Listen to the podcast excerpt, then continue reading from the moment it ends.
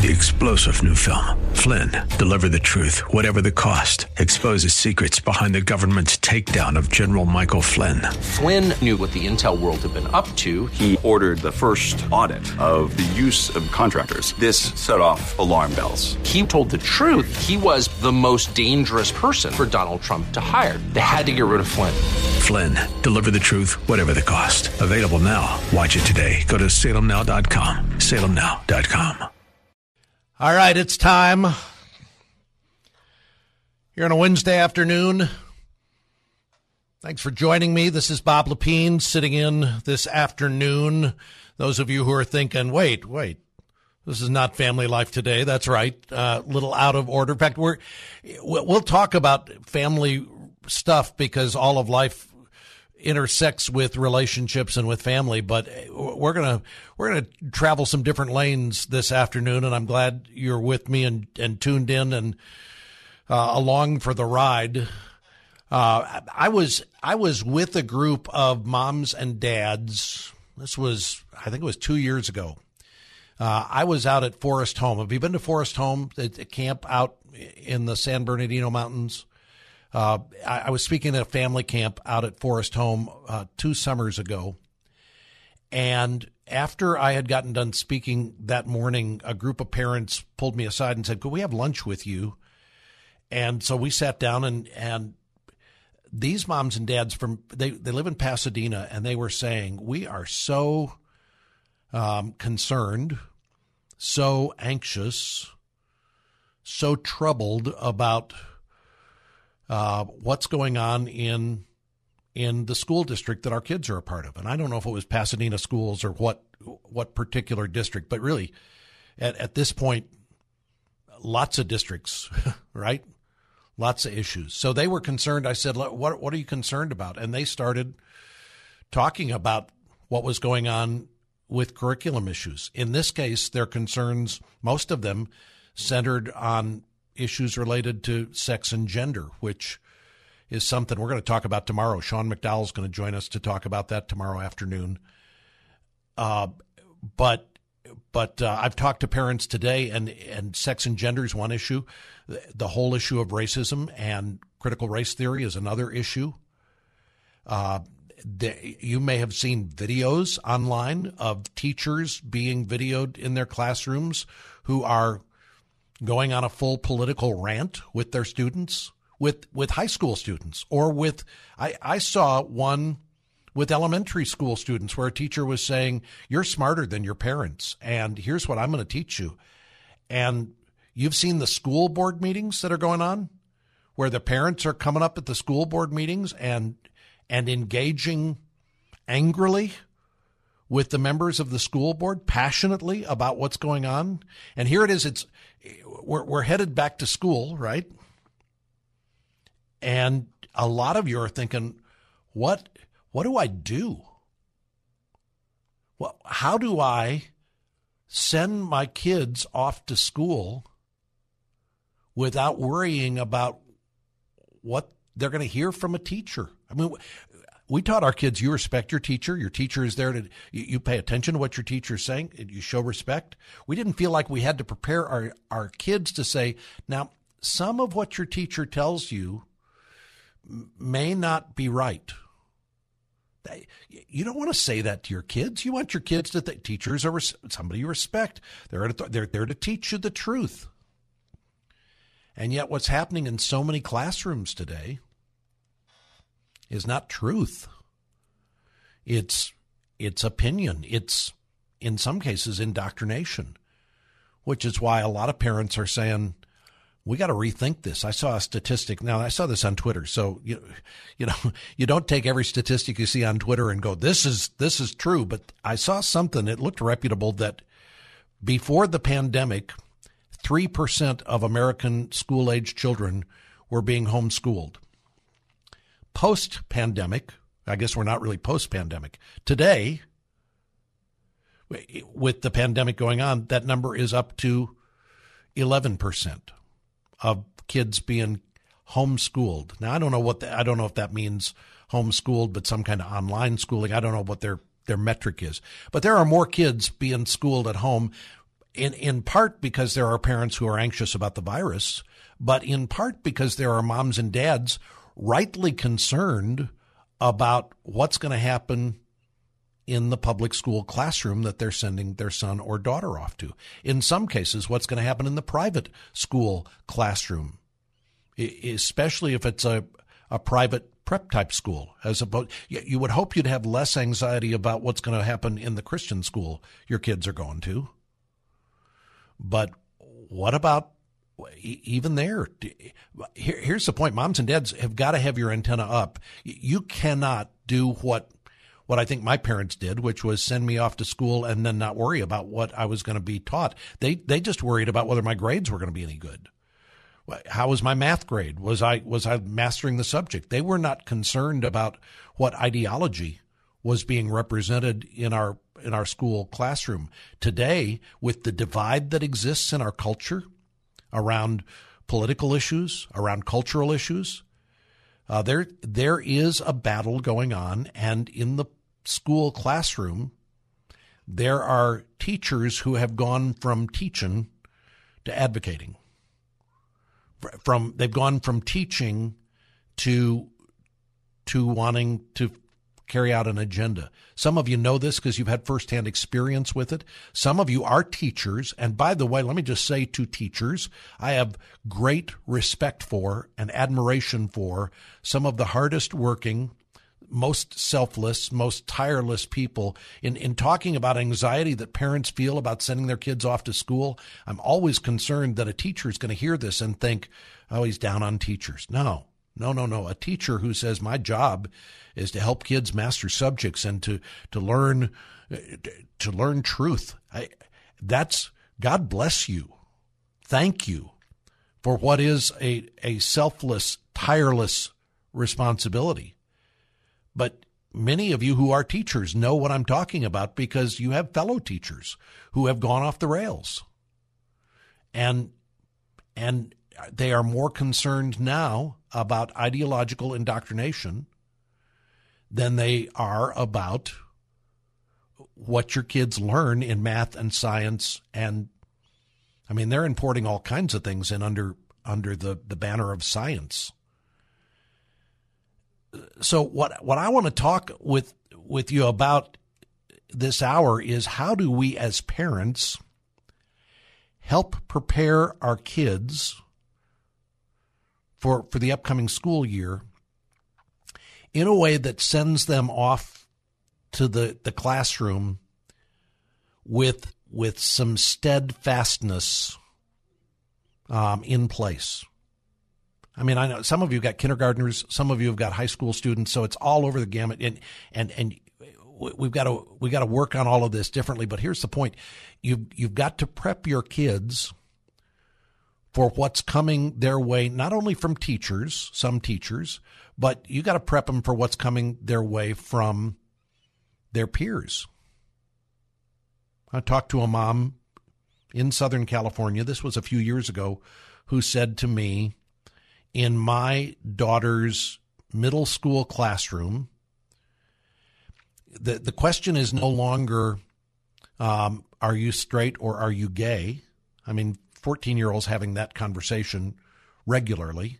But now, she said, here's how junior high girls are talking about this. She said, my daughter tells me, they're saying, well, I think I'm probably 70% straight, but maybe 30% gay. So your child who wants to fit in, wants to be friends, junior high, we're all trying to figure out, who am I? Do people like me? Do I fit in here? They're sitting around with these conversations and they're afraid, if they say, well, I think I'm 100% straight, somebody looks and goes, really? And now all of a sudden you're kind of weird because you think you're 100% straight. And then they go, well, maybe I am, and maybe I need to explore. And then they watch a YouTube video. And I mean, my wife, Marianne, and I looked at each other the other day and said, I don't know what we'd do if we were raising our kids in this era. It's a dangerous era. And as parents, we've got to be vigilant, we've got to be on guard, and we've got to be proactive. I think of it this way. If you were a Jew living in Babylon during the period of Babylonian captivity, You're living in a culture that doesn't believe in the God of Israel. They don't respect your view. They laugh at your view. They deride your view. And if they came to you and said, and you must send your kids to the Babylonian schools, what would you do to get them ready for class? Well, of course, if you were a good Jew, before you sent them off to school, you would say the Shema. You would say, the Lord our God, the Lord is one. You shall love the Lord your God with all your heart, soul, mind, and strength. You would repeat that every day. You would drive home. You would make sure that the spiritual foundation for your kids is something you were being diligent to pour in, because that foundation is going to be challenged by some teachers, by a lot of peers, and parents who say, well, our kids go to youth group, so, you know, it's okay. Look, you have got to be, very proactive in making sure you are discipling your kids and having honest conversations with them about spiritual issues. And I will say this, I remember a guest we had on Family Life Today who said, one of the things moms and dads have to do in today's world, you have to practice putting on your I'm not shocked face. When your child comes home from school and says, hey, Mom, what does this word mean? And your first reaction is, who told you that word? And where you just have to go, huh, tell me more. Ask them questions. You've got to not be shocked. Your kid comes home and goes, Mom, what's weed? You just, instead of freaking out, don't freak out.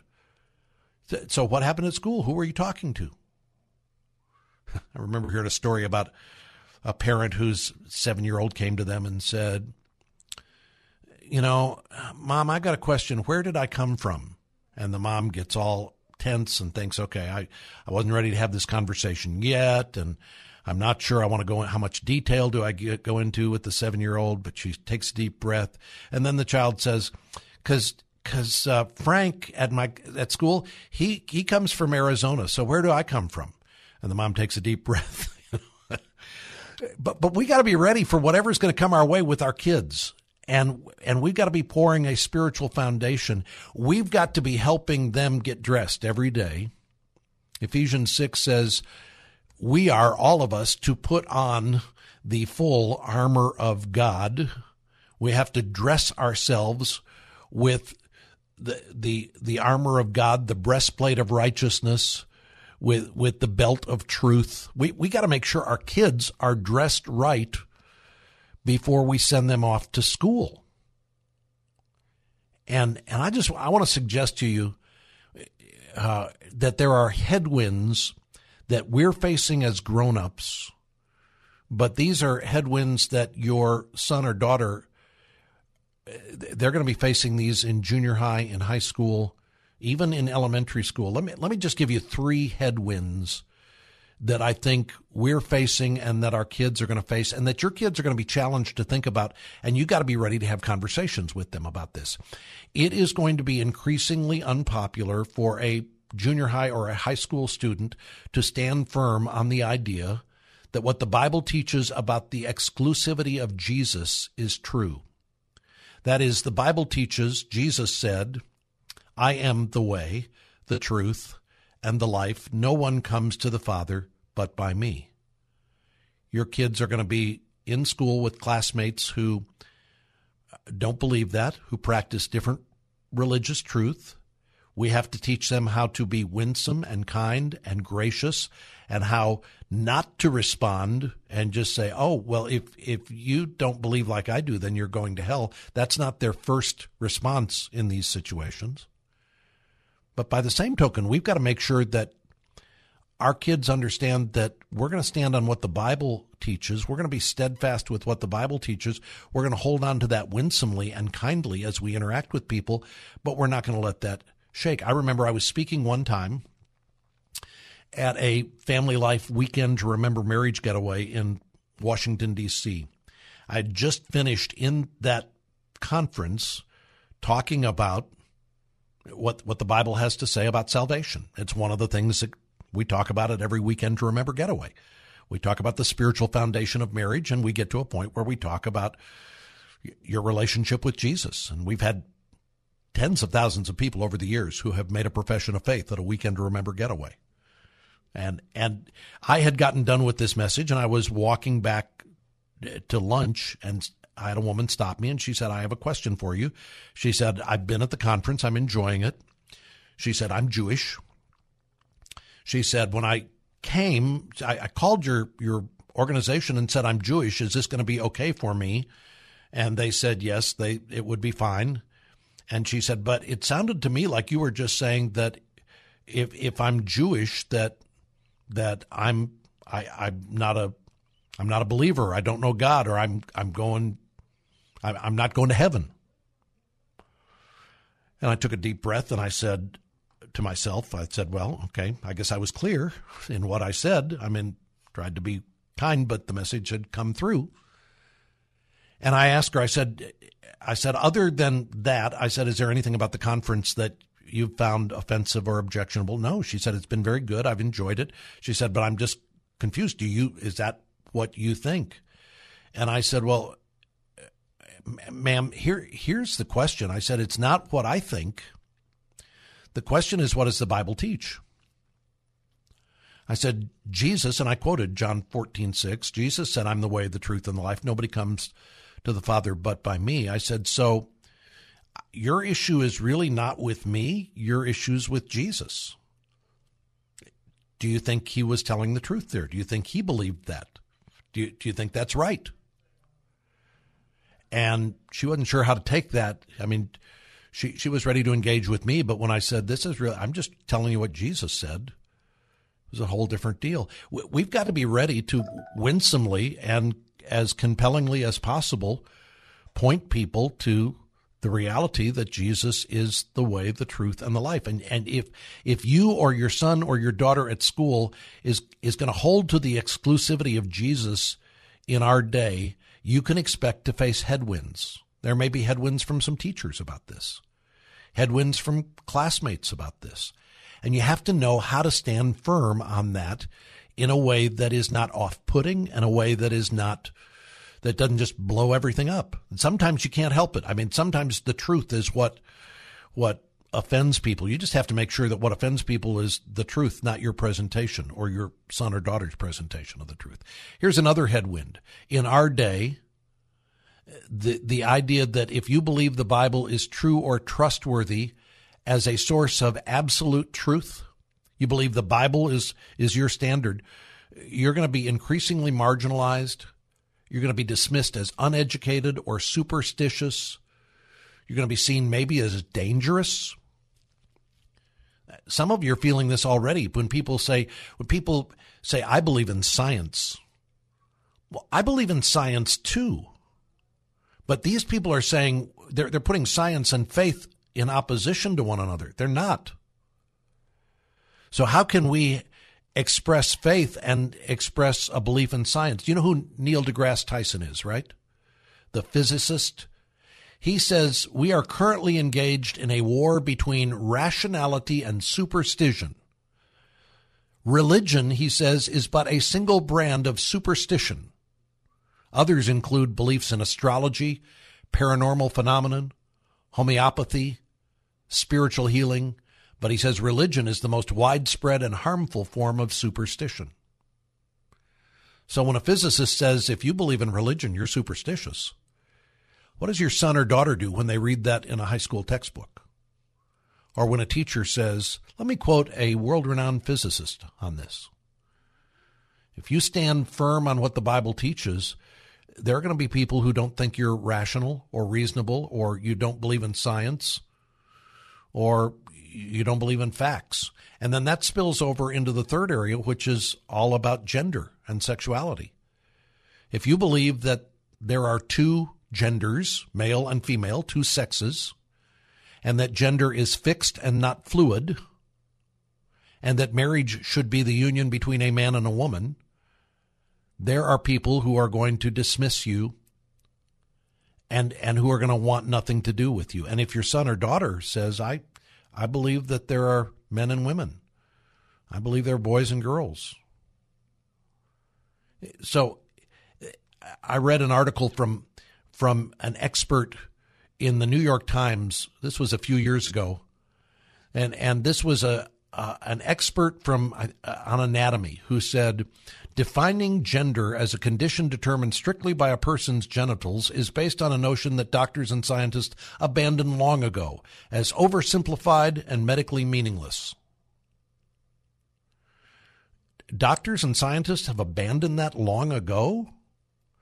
I'm pretty sure we got some doctors and scientists who are listening right now are going, wait a second, I haven't abandoned that.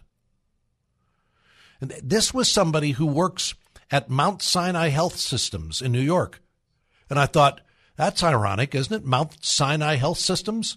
And they're saying, no, the idea that your sex is determined by your anatomy at birth, it's not true. We've known it's not true since for decades. Look, these are the headwinds that we're facing. These are the headwinds your students are facing. So what do you do as a mom, as a dad? How do you help your kids be spiritually dressed and ready for what may be coming in the classroom? Here's what I want us to do. We're going to talk here in just a minute with Rebecca McLaughlin about this, because Rebecca is somebody who, honestly, I look at Rebecca as a prototype of the right way to engage on these important issues with so many people. Rebecca is an author. She has a PhD in English literature from Cambridge. She has a degree in theology from Oak Hill College in London. She has worked on university campuses around the country for years, making a case for the reasonableness and the rational of Christian faith. She's just written a book for parents and teenagers, a book that's called 10 Questions Every Teen Should Ask and Answer About Christianity, a great book for moms and dads to go through with their kids. Questions like, isn't Christianity against diversity? Can Jesus be true for you and not for me? Can we just be good without God? How can you believe the Bible's true? Hasn't science disproved Christianity? I mean, these are the questions your kids are about to face. Rebecca's going to join us. We're going to talk about how we help our kids know how to answer these questions and stand steadfast as they head back to school here this fall. We'll take a quick break and be back with Rebecca McLaughlin in just a minute. Stay with us. Welcome back. Bob Lepine with you this afternoon. We are talking about the fact that back to school is right around the corner, and I'm sure that you're looking at school supplies, and I'm sure that I'm thinking about what my mom did, which was make sure I had new shoes. I don't know why new shoes was so important at Easter and back to school, but getting new shoes was a big deal. Here's the question. Are your kids... Is their armor ready as they head back to school with the issues that they're going to be facing in the classroom, from their peer group, maybe from some of their teachers? Are they ready for some of the headwinds that are coming their way in a season of life where they're trying to figure out their own identity and they're hearing all sorts of confusing things? And by the way, believing what the Bible says is not the path to popularity in our world today, and are they ready for that? Well, to help us think through this and to help get our kids prepared, I couldn't think of a better person to bring into the conversation than Rebecca McLaughlin, who is joining us this afternoon. Rebecca, thank you for carving out some time and for being with us. It's my pleasure. Rebecca is an author. Let me just back up a little bit. She's got a PhD in English literature from Cambridge, a degree in theology from Oak Hill College in London. She has worked on college campuses for years. 3 years ago, she wrote a book called Confronting Christianity, which was a book of the year, and a book that I took everyone at our church through chapter by chapter, just because these are the issues of our day.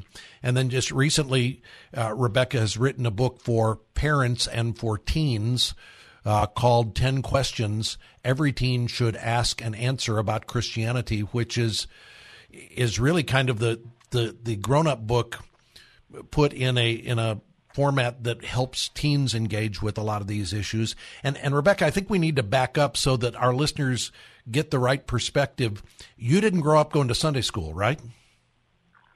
Julia, I grew up in a sort of mixed Christian family with, a family that on one side was, going to church because it was a cultural thing to do in England at the time. If you came from a certain place, some folks in the family who I think had a sincere faith and others who didn't at all. But I was from an early age in very sort of secular educational environments, actually, with very, vast majority of my friends, not only not Christians, but actually would come from families and themselves have strong objections to Christianity. So I felt like I had an opportunity early on to really kind of test the mettle of what I believe myself in conversation with really smart people who frankly disagreed with me. Would that have been you in high school? Were you opposed to the Christian faith? No, in high school I was very much vocal about my faith in Jesus. But the vast majority of my high school friends and even the teachers at my high school, and frankly even the guy who was teaching religion at my high school, was very much against what I was saying. So it was an interesting environment to be in. And so you could be in that classroom and be vocal about your faith, even with classmates or a teacher who disagreed with you, and not get canceled or not get set aside and ostracized? Yeah, the school that I went to was a very kind of academic sort of preppy school, but one of the things they prided themselves on was everyone being able to be different. And so to some extent, I think, I got away with being different because I was Christian, and so people thought I was strange and had bizarre ideas, but I wasn't. I don't feel like I was ostracized for that. And I was also pretty early on, because I was having conversations about faith, and I was getting exposed to some really strong Christian thinking and kind of academic thinking. I was more able to make my case, I think, in ways that people find harder to dismiss. To be in the academy as you've been, to be at Cambridge, to be part of Veritas Forum and working on American college campuses, you can't go onto these campuses with kind of a simplistic apologetics. You have to be ready to confront the issues that you're confronted with in a way that is both academically rigorous and winsome simultaneously, right? Yeah, and I think one of the things that it's really important for us to think through as we engage, whether it's with Christian friends in college or whether it's with neighbours who disagree with us, whichever space we're in, is we need to kind of look first at where do we and our non-Christian friend or colleague or neighbour actually really agree? Because if you don't start with identifying the places where you and another person actually share beliefs, it's really hard for them to then consider other beliefs that you might want to present to them. And what's fascinating is that actually a lot of the things that our non-Christian friends hold most dear in terms of their moral beliefs. So, for example, the idea that all human beings are intrinsically sort of morally equal, or that men and women are equal, or that it's not right for the rich and the powerful to oppress the poor and the marginalized, but actually the poor and the marginalized should be cared for and supported. We think today these are kind of self-evident moral truths that you don't need Christianity to support. But actually, if you look at the history of thought, they've only come to us from Christianity, and if you rip that foundation out, you end up not having any firm sort of secular basis for those beliefs. So there are a lot of areas, if we look at any of the big kind of questions of our day, where actually we can start by saying to our friends, hey, you and I actually really share a deep belief, for example, in justice, or in care for the poor and quality of men and women, whatever it might be. I believe that because I'm a Christian, you may think that Christianity sort of stands opposed to those things, but I should believe it because I'm a Christian. And all the questions and issues that many of our non-Christian friends think that should be a complete cancellation of Christianity because Christians believe X, Y, or Z. I think if you look at each of them more closely, they'll start to realize, hopefully by God's grace, that actually the Bible gives us a more satisfying way of looking at those things than any alternative. So instead of being a roadblock to faith, it actually becomes a signpost to Jesus. Maybe the biggest dividing line right now on college campuses or on high school campuses where there's a marker here where a non-Christian student will automatically dismiss you is the issue of gender and sexuality. Mm-hmm. So how do we find common ground in an area like that gives us an opportunity to have meaningful conversation? Yeah, when it comes to sexuality, very interesting guy called Tom Holland, who's a British historian, who's sort of written about the history of Christianity over the last 2,000 years. And he makes the point that actually we even have debates around sexuality on the basis of shared Christian beliefs. For example, as I was mentioning earlier, the idea that everyone is equally valuable, men and women are equal, the idea that sex shouldn't be forced on other people as an assertion of power, which was really in the kind of Greco Roman world that Christianity was born into. And that was very much the dynamic. There was no sense that like women were equal to men, or that sex was really anything more than you know, one person's power being asserted over another. So there are, the idea that actually minorities should be cared for and protected is a profoundly Christian idea, even though there are ways in which it kind of gets applied and contorted today that don't align with Christianity. I think it's really helpful for us as Christians to look at what the Bible says about sexuality in terms of the whole big picture of the Bible to actually understand it, because often we only look at the things that the Bible says no to. And, for example, I think the Bible is very clear that sex only belongs in male-female marriage, and that actually same-sex marriage is not something that the Bible permits for Christians. But for many today, that can feel like just a sort of random, arbitrary rule that God made rather than having any real logic to it. But if we actually look at the big picture of the Bible, we find from early in the Scriptures this metaphor, this picture of God as a faithful, loving husband, and Israel in the Old Testament as his often unfaithful, sort of cheating wife. And then we see Jesus in the New Testament saying, he is the bridegroom. We see this picture that Paul paints for us in his letter to the Ephesians of Christian marriage as like a little scale model of Jesus' love for his church. And we see even in the book of Revelation at the end this a great cry going out that the wedding of the Lamb has come, and we see Jesus' marriage to his church sort of bringing heaven and earth back together at the end. So the reason that God made male and female in the first place, that the reason that he made such a thing as marriage and sex and attraction and all these things is actually to tell us something about himself. And I think we need to start there, even as Christians, as we understand how this all fits together. What I sometimes say to non-Christian friends is like, you know, I know you think that Christians are weird in their beliefs about sex, but actually we're a lot weirder than you think, because it all starts with this incredible picture of God's love for his people, Jesus' love for his church. And when you have that picture in place, actually everything else starts to make a lot more sense. Now, not to say that therefore, you know, suddenly it's palatable and acceptable in today's society, but I think it's important for us to understand the kind of gospel logic to what the Bible says about sexuality. And then I think it's really important as well for us to take the kind of approach that New Testament authors take when it comes to questions of sex, and especially in this area of same-sex sexuality.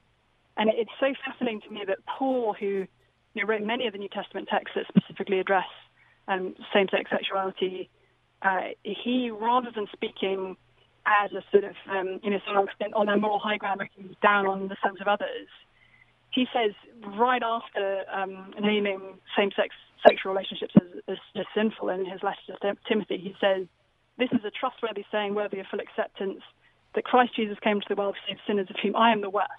So he's actually not looking down on other people. He's actually, he's the worst sinner he knows. He thinks he's the worst sinner in town, saved only to show that Jesus could save someone as bad as him. So I think in any conversation we're having about sexuality, especially with our non-Christian friends, we need to come not from a posture of sort of self-righteous moral high ground, which frankly, according to Jesus, none of us have. You know, if anyone's looked at a woman lustfully, Jesus says he's already committed adultery. So, bad news for basically all of us. We have no moral high ground to stand on. But instead, we can be pointing people to Jesus as the lover of our souls and as the one to whom we can bring all our sin of every kind. And I think, again, just last thought when it comes to questions of sexuality, I think it's really helpful for us to hear from people who, from brothers and sisters, faithful brothers and sisters, who really themselves experience same-sex attraction, so that it's not just a kind of them and us scenario, or something easily dismissed by our friends as, well, you're just a homophobic bigot who doesn't really understand. So I'll often point friends to my best friend who came to Christ out of a lesbian relationship when she was an undergrad at Yale, and who writes and speaks a lot on these issues, or another friend of mine who's always experienced same-sex attraction as a man, always been a Christian, so who's chosen to turn away from that because of his faith in Jesus, but is able to speak from a position of real understanding and empathy. I have some of that myself. I've always been attracted to women primarily rather than to men, because I've been a Christian as long as I can remember. That's always been something that I've turned away from and offered to the Lord. But I think it's really easy for us to get into a kind of them and us mentality where we make this Christians versus those people out there. Yeah. And in one sense it is, because we're having to live by and present to the world a very countercultural sexual ethic that says, yes, actually sex does only belong in the covenant of marriage between a man and a woman. But we need to recognize that even from the very first, we see in Paul's letters to the Corinthians, we see that there are people in the first Christian communities who actually had a history of gay relationships. Yeah. So we must never assume that, everyone at our church wouldn't be struggling with this issue. It's just people out there. Actually, no, it's us in here. It's brothers and sisters, and we need to have as much love and care and support for our brothers and sisters who struggle with same-sex attraction as we have kind of biblical clarity on the issue.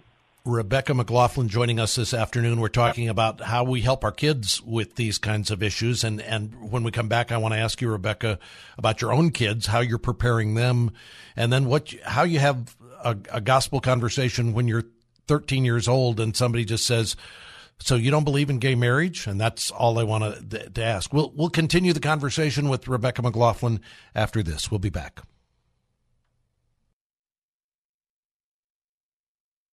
We are back. Rebecca McLaughlin joining us this afternoon. I'm Bob Lepine. We're talking about the fact that back to school is around the corner, and it's a different day for sending your kids back to school, because the polarization in the culture is also there in the classroom. And as parents, we've got to make sure that we are sending our kids off armored up, not necessarily like, son, you're going into battle today, but you have to have them ready for the challenges that are going to be coming their way. Rebecca McLaughlin is joining us. She is the author of what I think is a book every mom and dad ought to get and read through, especially if you have teenagers. Spend time at the dinner table, 10 questions every teen should ask and answer about Christianity to help pour a solid biblical foundation under your child's life as they head back into the classroom. And Rebecca, you're a mom, right? I am, yeah. How old are your kids? I have an 11-year-old and a 9-year-old girl and a 3-year-old boy. So 5th grade and 3rd grade, is that right? Yeah, going into 6th, going into 4th, encountering all the questions that I addressed in my book already from their friends and from their teachers. So are they in public schools? Yes, they are. Does that make you nervous? No. As I mentioned a little bit earlier, I went to very sort of secular schools growing up, and always had to kind of contend for the faith among my friends. And I'm personally a big believer in kind of equipping kids to be disciples early on, rather than trying to protect them from the big ideas out there, because I think actually we have resources within the Christian faith that are so much more compelling than anything that the world has to offer, that I'm not really afraid of them hearing things from the rest of the world. Have any of your kids had challenges or encounters that have caused you to, the stomach muscles tighten up in your mommy's stomach at all? Yeah, I had my 11-year-old last year. At one point, a friend of hers, a good friend of hers, said she didn't want to be her friend anymore because they disagreed about transgender questions. And I think my daughter did a really good job of explaining what she believed as a Christian, also doing so in a way that was sort of loving and empathetic to her friend. And thankfully, her friend actually changed her mind and decided that it wasn't something she wanted to lose the friendship over. But yeah, it hurt my mum's heart to come home to my little girl in tears because one of her best friends had said she didn't want to be her friend anymore because of what she believed. 11 years old and friendships being broken over transgender issues. Correct. Rebecca, how did we get here?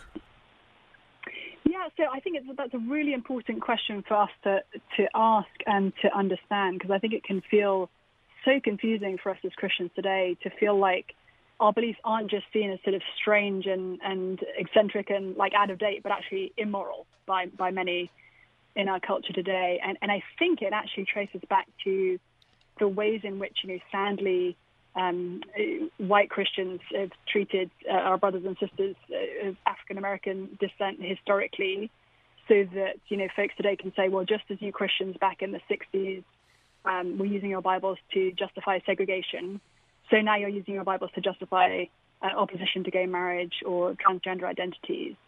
And I think we actually need to really recognize that the first half of that statement is true, and there's real repentance that's needed there in order to be able to then have any kind of moral ground to stand on now.